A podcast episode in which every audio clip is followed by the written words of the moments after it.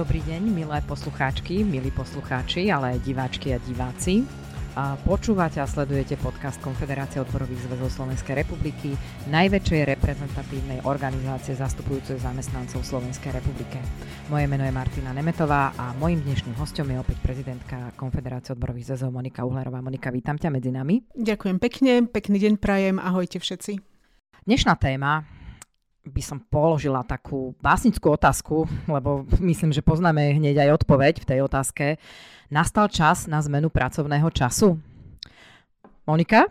No ja si myslím, že nastal čas na zmenu alebo skrátenie pracovného času. Ten čas už nastal dávno, ale samozrejme, že vývoj nás tu v Strednej Európe dobieha trošku, trošku neskôr, ako um, sa spúšťa niekde v krajinách západnej Európy. Takže určite nastal a uvidíme, kedy nás dobehne. Áno, okolo tejto témy, okolo zavedenia štvordňového týždňa, to si postupne vysvetlíme, čo odbory na Slovensku rozumejú pod štvordňovým mm-hmm. pracovným týždňom, sa podobá na kampaň, ktorá v 20. storočí uh, vlastne sprevádza kampaň, taká antikampaň, keď sa zaviedol dvojdňový víkend mm-hmm. pracovný, kedy zrazu zmizla teda z pracovného života pracovná sobota. Mm. Takže je tu taká jemná hystéria uh, na strane zamestnávateľov, neprajníkov. Občas sa stane, že možno aj zamestnancov, pretože zamestnanci za, za tým dlhým pracovným týždňom vidia najmä zvýšenie svojho svojho príjmu. Mm. Určite je to pre niekoho niečo nové, pre niekoho niečo nepredstaviteľné. Vždy nové veci prinášajú aj istú mieru neistoty a nepoznania, čo môže takáto zmena priniesť a e, tým pádom je to sprevádzané aj istou mierou skepticizmu a odmietania, pesimizmu a naozaj, keď si pozrieme rôzne pseudoargumenty alebo protiargumenty 100 rokov dozadu, alebo keď sa rušili pracovné soboty v 60. koncom 60. rokov, tak jednoducho tie Uh, tie argumenty sa opakujú. Stále to isté počúvame aj teraz, uh, ako to zrujnuje ekonomiku. To isté bolo pri, pri zavádzaní 5-dňového pracovného týždňa.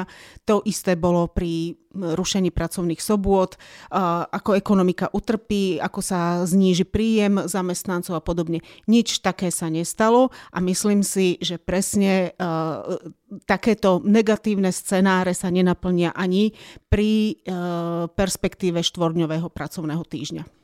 Ty, Monika, ty samotná si túto tému otvorila už pred pandémiou koronavírusu. Mm-hmm. Určite bolo to niekedy v roku 2018, mm-hmm. kedy si vlastne začala prvýkrát aj publikovať uh, komentáre na túto tému, mm-hmm. že uh, naozaj už ten čas sa, sa blíži, aby sme trošku zredukovali ten počet hodín strávených v práci.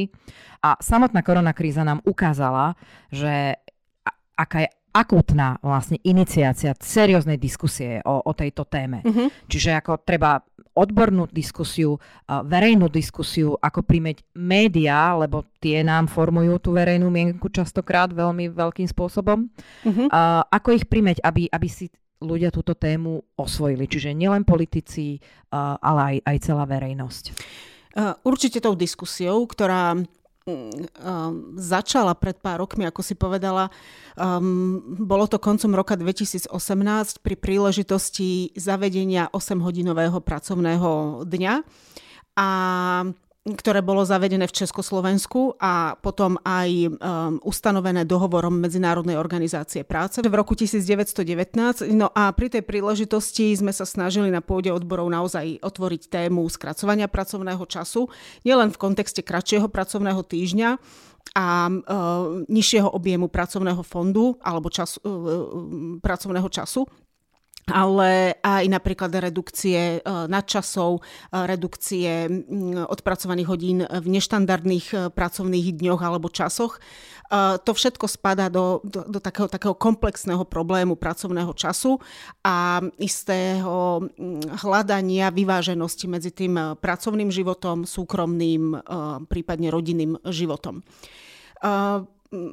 už v tom období, v tom roku 2018 sme sa stretávali s dosť výraznou oponentúrou, ktorá čerpala hlavne, alebo um, uh, svoje názory opierala hlavne o nízku mieru nezamestnanosti, uh, že to v podstate nie je správna chvíľa na redukciu pracovného času, pretože by ešte viacej chýbala pracovná sila na, na pracovnom trhu. No a samozrejme už také ako obohraté argumenty o tom, ako to postav, položí jej ekonomiku a podobne. Mm. Na druhej strane ja som považovala a stále považujem za dôležité, a to je aj odpoveď na tvoju otázku, prinášať túto tému alebo pestovať túto tému vo verejnej diskusii. Čiže to je cesta, jedna, jeden z nástrojov, ako sa k potom samotnej realizácii priblížiť. Čiže dostať tému a problematiku do verejnej diskusie, diskus- diskutovať o tom naozaj odborne, aj, ale mm, uh, prinášať aj skúsenosti, uh, poukazovať na experimenty, ktoré pie- prebiehajú, alebo na uh, pozitívne príklady a skúsenosti, ktoré prebiehajú už aj v iných krajinách, alebo aj na úrovni niektorých zamestnávateľov u nás, čo to prináša. A na základe toho diskutovať následne o, o nejakých riešeniach, o možnostiach či už celoplošného charakteru alebo sektorového charakteru a podobne. Potom tých možností je niekoľko, možno sa, možno sa o nich budeme baviť, ale jednoducho dôležité je naozaj túto tému priniesť a živiť. A v istom momente sa jej musia chytiť aj politické elity alebo politická reprezentácia, pretože bez toho potom samotné zmeny neučiníme. Um, uvediem príklady opäť um, historicky dozadu, 100 rokov, viac ako 100 rokov, pri, napríklad pri rušení detskej práce tak tam samotní zamestnávateľia tlačili na parlamenty, aby prijali legislatívu, ktorá zakazuje detskú prácu, pretože pre nich samotných zamestnávateľov bolo nemožné robiť to len na e, princípe treba z dobrovoľnosti, mm-hmm. alebo že niekto sa rozhodne, že teda nebude zamestnávať deti, pretože uh, to istým spôsobom ho znevýhodňuje potom na tom trhu. Mne to veľmi pripomína teraz diskusiu o zatvorených o nedeliach, alebo teda o zatvorených maloobchodoch počas, počas nediel, e, kde sú protiargumenty, že tak nech sa samotný zamestnávateľ, rozhodne, podnikateľ, firma áno. rozhodne, že či zatvorí alebo nezatvorí. Ale záujmom už potom samotných zamestnávateľov by bolo, nech je to celoplošné a bez výnimiek, aby to niekoho neznevýhodňovalo alebo naopak mm-hmm. zvýhodňovalo e, na samotnom trhu. Čiže v takom prípade tá legislatíva potom musí byť e, celoplošná alebo opatrenia celoplošné. Takže e, v istom momente sa dostaneme do bodu, kedy si e, myšlienku a malo by to byť po kvalitnej verejnej diskusii a po naozaj dobrých skúsenostiach osvojí politická reprezentácia a prenesie ju do už aj celoplošných legislatívnych riešení. Dobre. A Príklady zo zahraničia a aj skúsenosti nám ukazujú, lebo už v niektorých krajinách naozaj pristúpili k tomu štvorňovému pracovnému týždňu. Dokonca je aj jedna spoločnosť na Slovensku, ktorá zaviedla pracovný týždeň, štvorňový pracovný týždeň a podľa posledných informácií vyhodnocuje, že ako tento týždeň nielen, že vplýval na samotných zamestnancov, ale aj ako ovplyvnil chod firmy, uh-huh. jej úspešnosť a pôsobenie ďalej. Ale a na Slovensku je táto téma o to aktuálnejšia. A ty si to už spomínala, že pretože patríme medzi krajiny, kde sa pracuje výrazne viac ako v mnohých iných krajinách Európy. A pre tých našich poslucháčov, ktorí nás naozaj len počúvajú, pretože my tu na obrazovke máme, sa nám tu striedajú tie fakty, ktoré naozaj podporujú e, to, aby k tomu skráteniu pracovného týždňa prišlo, tak ja len veľmi stručne teda pre tých poslucháčov poviem, že držíme v Európe nelichotivé prvenstvo, keď až 11% z celkovej zamestnanosti, teda z celkových pracujúcich pracuje v noci potom Slováci odpracujú týždenne v priemere 39,6 hodina, hodiny. Priemer v Európskej únii je niečo veľmi maličko cez 37 hodín týždenne. Až 14% zo všetkých pracujúcich na Slovensku pracuje v sobotu, až 11 z týchto pracujúcich pracuje v nedeľu a na zmeny, čiže pobedné, nočné, denné zmeny, pracuje až viac ako štvrtina zo všetkých zamestnancov na Slovensku. Čiže keď máme 2,5 milióna zamestnancov, vieme si veľmi rýchlo vypočítať, koľko ľudí naozaj pracuje na zmeny. a v tzv. atypickom neštandardnom pracovnom čase pracuje takmer 30% z celkovej, vlastne celkového počtu zamestnancov. Takže keby sme pracovali len 4 dní v týždni, a viaceré krajiny si vyskúšali už tento experiment, ako som už spomínala, a naznačujú, že spokojní sú nielen zamestnanci, ale aj zamestnávateľia. A my hovoríme o tom štvorňovom pracovnom týždni, lebo sa tu vyskytujú rôzne uh, názory na ten štvorňový. Povedzme si, o akom ako by sme to nazvali, konte pracovného času hovoríme, keď spomíname štvordňový pracovný týždeň. Znamená to, že tých 40 hodín, ktoré máme my v zákonníku práce, natlačíme do 4 dní, alebo tam bude prichádzať aj k redukcii prá tých hodín mhm. odpracovaných uh-huh. v rámci týždňa. Uh, naša predstava je uh, redukcia pracovných hodín. Čiže v podstate zachovanie ako keby 8-hodinového uh, pracovného dňa ale 4 dní v týždni. Takže e, redukcia aj celkového objemu odpracovaných hodín. Uh, viem, že napríklad niektorí zamestnávateľia aj v predchádzajúcich alebo dávnejších experimentoch skúšali napríklad e, zredukovať počet dní, ale pri zachovaní celkového objemu 40 hodín, čiže v podstate 10 hodín denne bol, bol pracovný čas.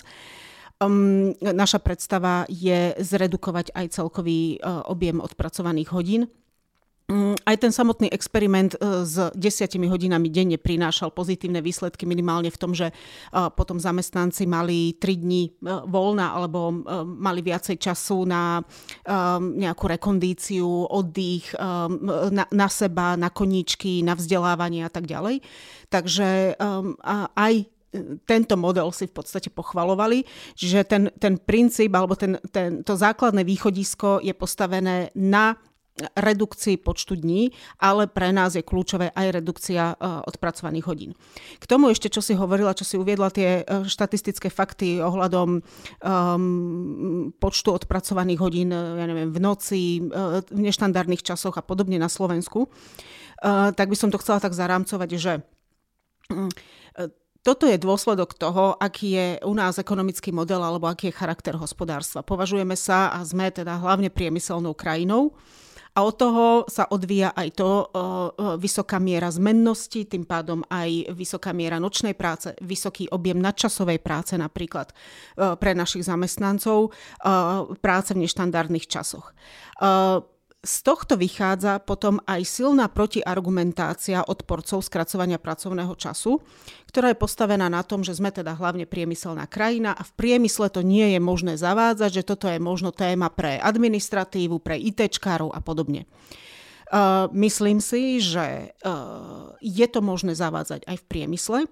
Uh, vyžaduje si to zmenu organizácie práce, normovania a tak ďalej. Čiže je to istým spôsobom možno strašiak, nejaký nákladový aj z hľadiska času, aj um, potreby pracovnej sily pre zamestnávateľov, ale je to realizovateľné a potvrdzujú to sam- samotné skúsenosti a príklady už zo zahraničia, kde v režime skráteného alebo nižšieho objemu odpracovaných hodín pracuje už mnoho krajín v mnohých odvetviach priemyselných. Hutníctvo, mm-hmm. strojárstvo, eh, textil, stavebníctvo a tak ďalej.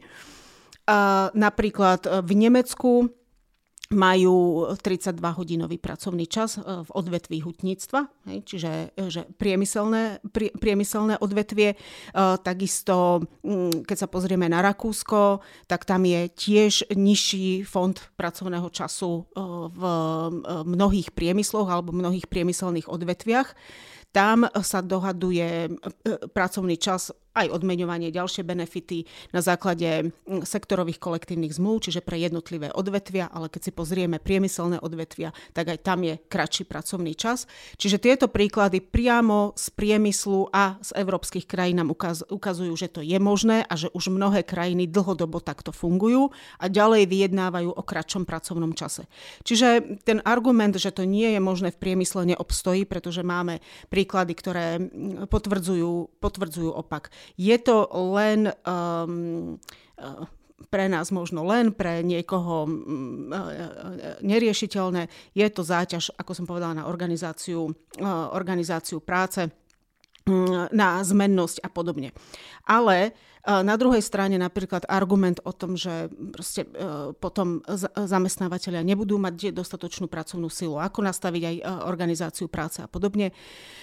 Vytvára sa predpoklad a je to z môjho pohľadu istá povinnosť a zodpovednosť aj zamestnávateľov vo vyššej miere investovať do inovácií, do nových technológií, ktoré v podstate budú nahrádzať aj, aj pracovnú ano, silu, ano, aj zamestnancov a aj zvyšovať produktivitu práce, alebo teda zvyšovať e, pridanú hodnotu a produktivitu práce a tým pádom aj možnosť skracovania pracovného času, ale aj e, rastu miest alebo zachovania e, tej úrovne miest pri, ako keby pri súčasnom fonde pracovného času. Nie je to len vôľa odborov, ale mm. smeruje k tomu naozaj digitalizácia, zmena klímy, ktorá, ktorá je veľmi akutná už v Európe. Presne a jej tak. dopady. Už um, ako hovoríš, samotné trendy, vývoj, technologický pokrok, ale aj hrozba alebo dopady klimatickej krízy. To nie je, že príde niekedy v budúcnosti, už, už v tom jednoducho žijeme donútia e, aj samotných zamestnávateľov e, riešiť otázku pracovného času.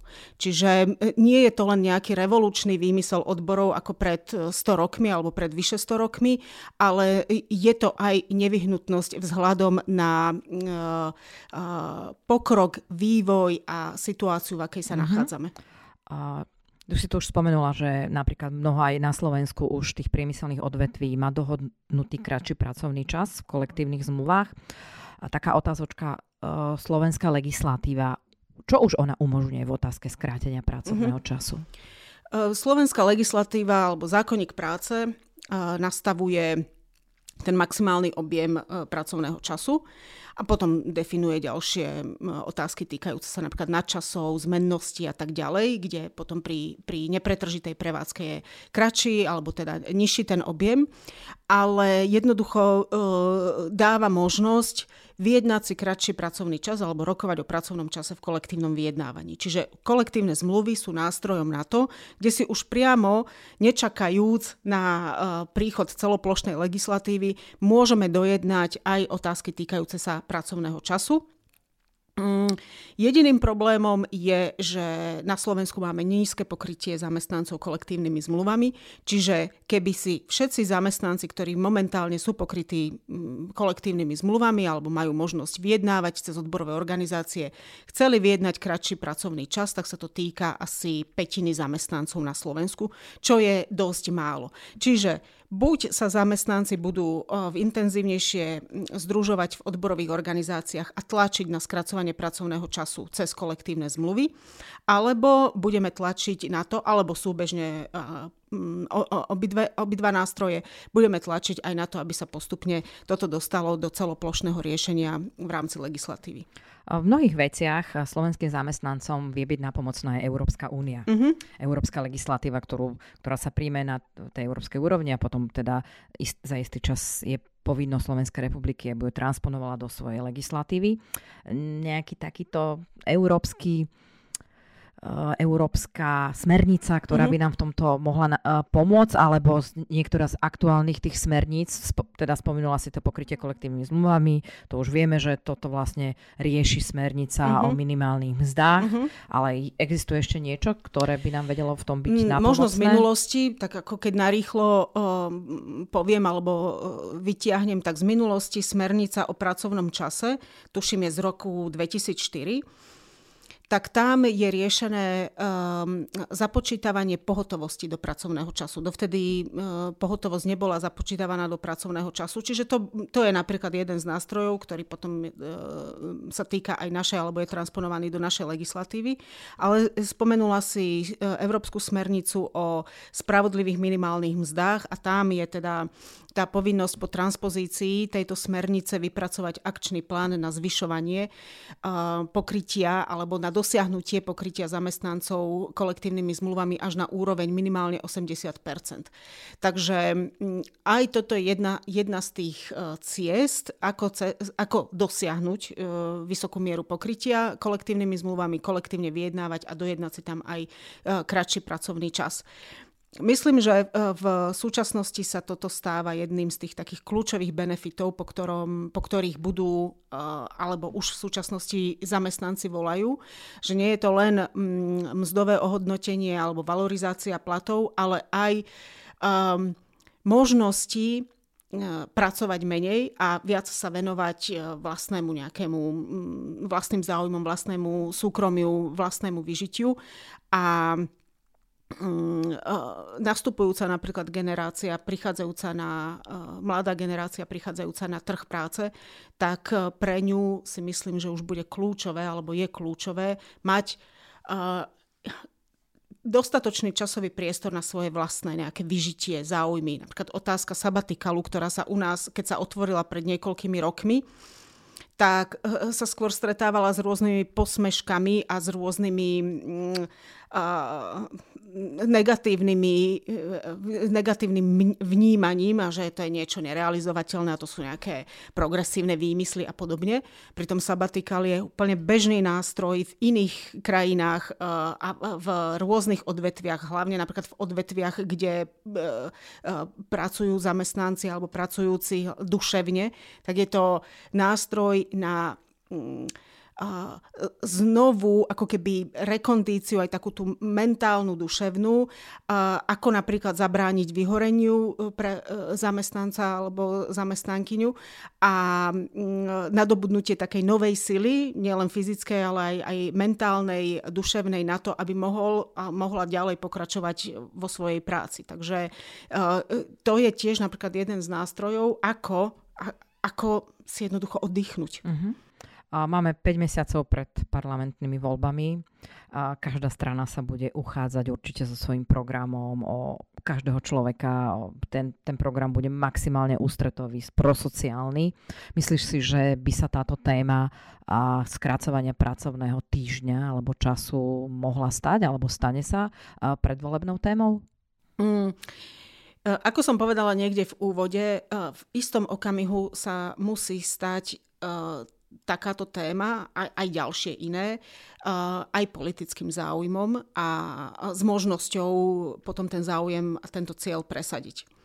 Keď sa pozrieme na to, mm, aké témy sú, alebo na čom sa vedie politický súboj a boj pred voľbami, či je to v súčasnosti, alebo či to bolo pred e, minulými voľbami, alebo voľby predtým, tak e, e, téma, akékoľvek témy týkajúce sa zamestnancov a sveta práce sú úplne okrajové a pritom by sa práve na týchto témach mal zvádzať taký ten prirodzený konflikt, povedzme, že konflikt medzi prácou a kapitálom, hej, a záujmom práce a záujmom, záujmom kapitálu, to je niečo prirodzené, na čom napríklad e, na, na týchto štiepných líniách vznikali politické strany, hej, e, pravicové, lavicové, úplne takéto uh, jednoduché jednoduché delenie. Bohužiaľ, tieto témy sa vytrácajú z politického boja a súboja a nie sú nosnými témami e, v predvolebných kampaní. Môžeme sa dlho baviť o tom, že prečo sa tak stalo. A ak sa bavíme o napríklad o zamestnancoch, tak e, vnímam skôr také tie populistické veľmi rýchle opatrenia typu rôzne balíčky a podobne, alebo ak sa bavíme o sociálnej problematike, keď to vezmem e, širšie, tak sú to skôr takéto populisticko-balíčkové riešenia.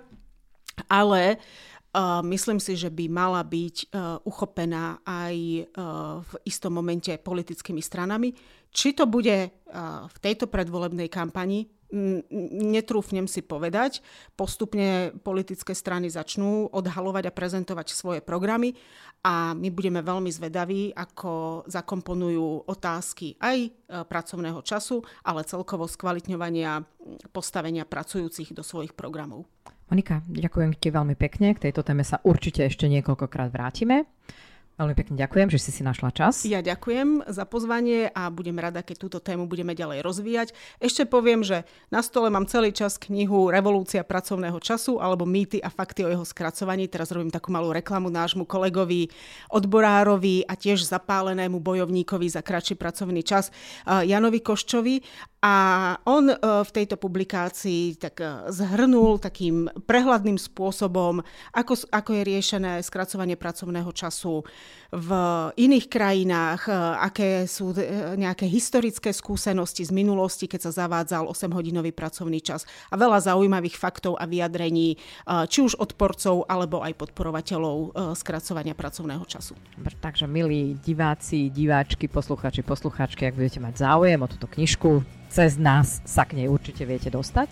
Takže ešte raz ďakujem. Ďakujem aj ja. Lúčime sa s vami a ešte ja si dovolím zopakovať, že ak sa ste, chcete stať členom odborov alebo založiť odbory u svojho zamestnávateľa, alebo máte nejaký problém v pracovnoprávnej oblasti, môžete sa obrátiť na nás aj na naše klientské centrum a kontakt na nás nájdete na našej webovej stránke, rovnaké aj na toto klientské centrum. Tento podcast je súčasťou projektu Podpora kvality sociálneho dialógu, ktorý sa realizuje vďaka podpore z Európskeho sociálneho fondu a Európskeho fondu regionálneho rozvoja v rámci operačného programu Ľudské zdroje.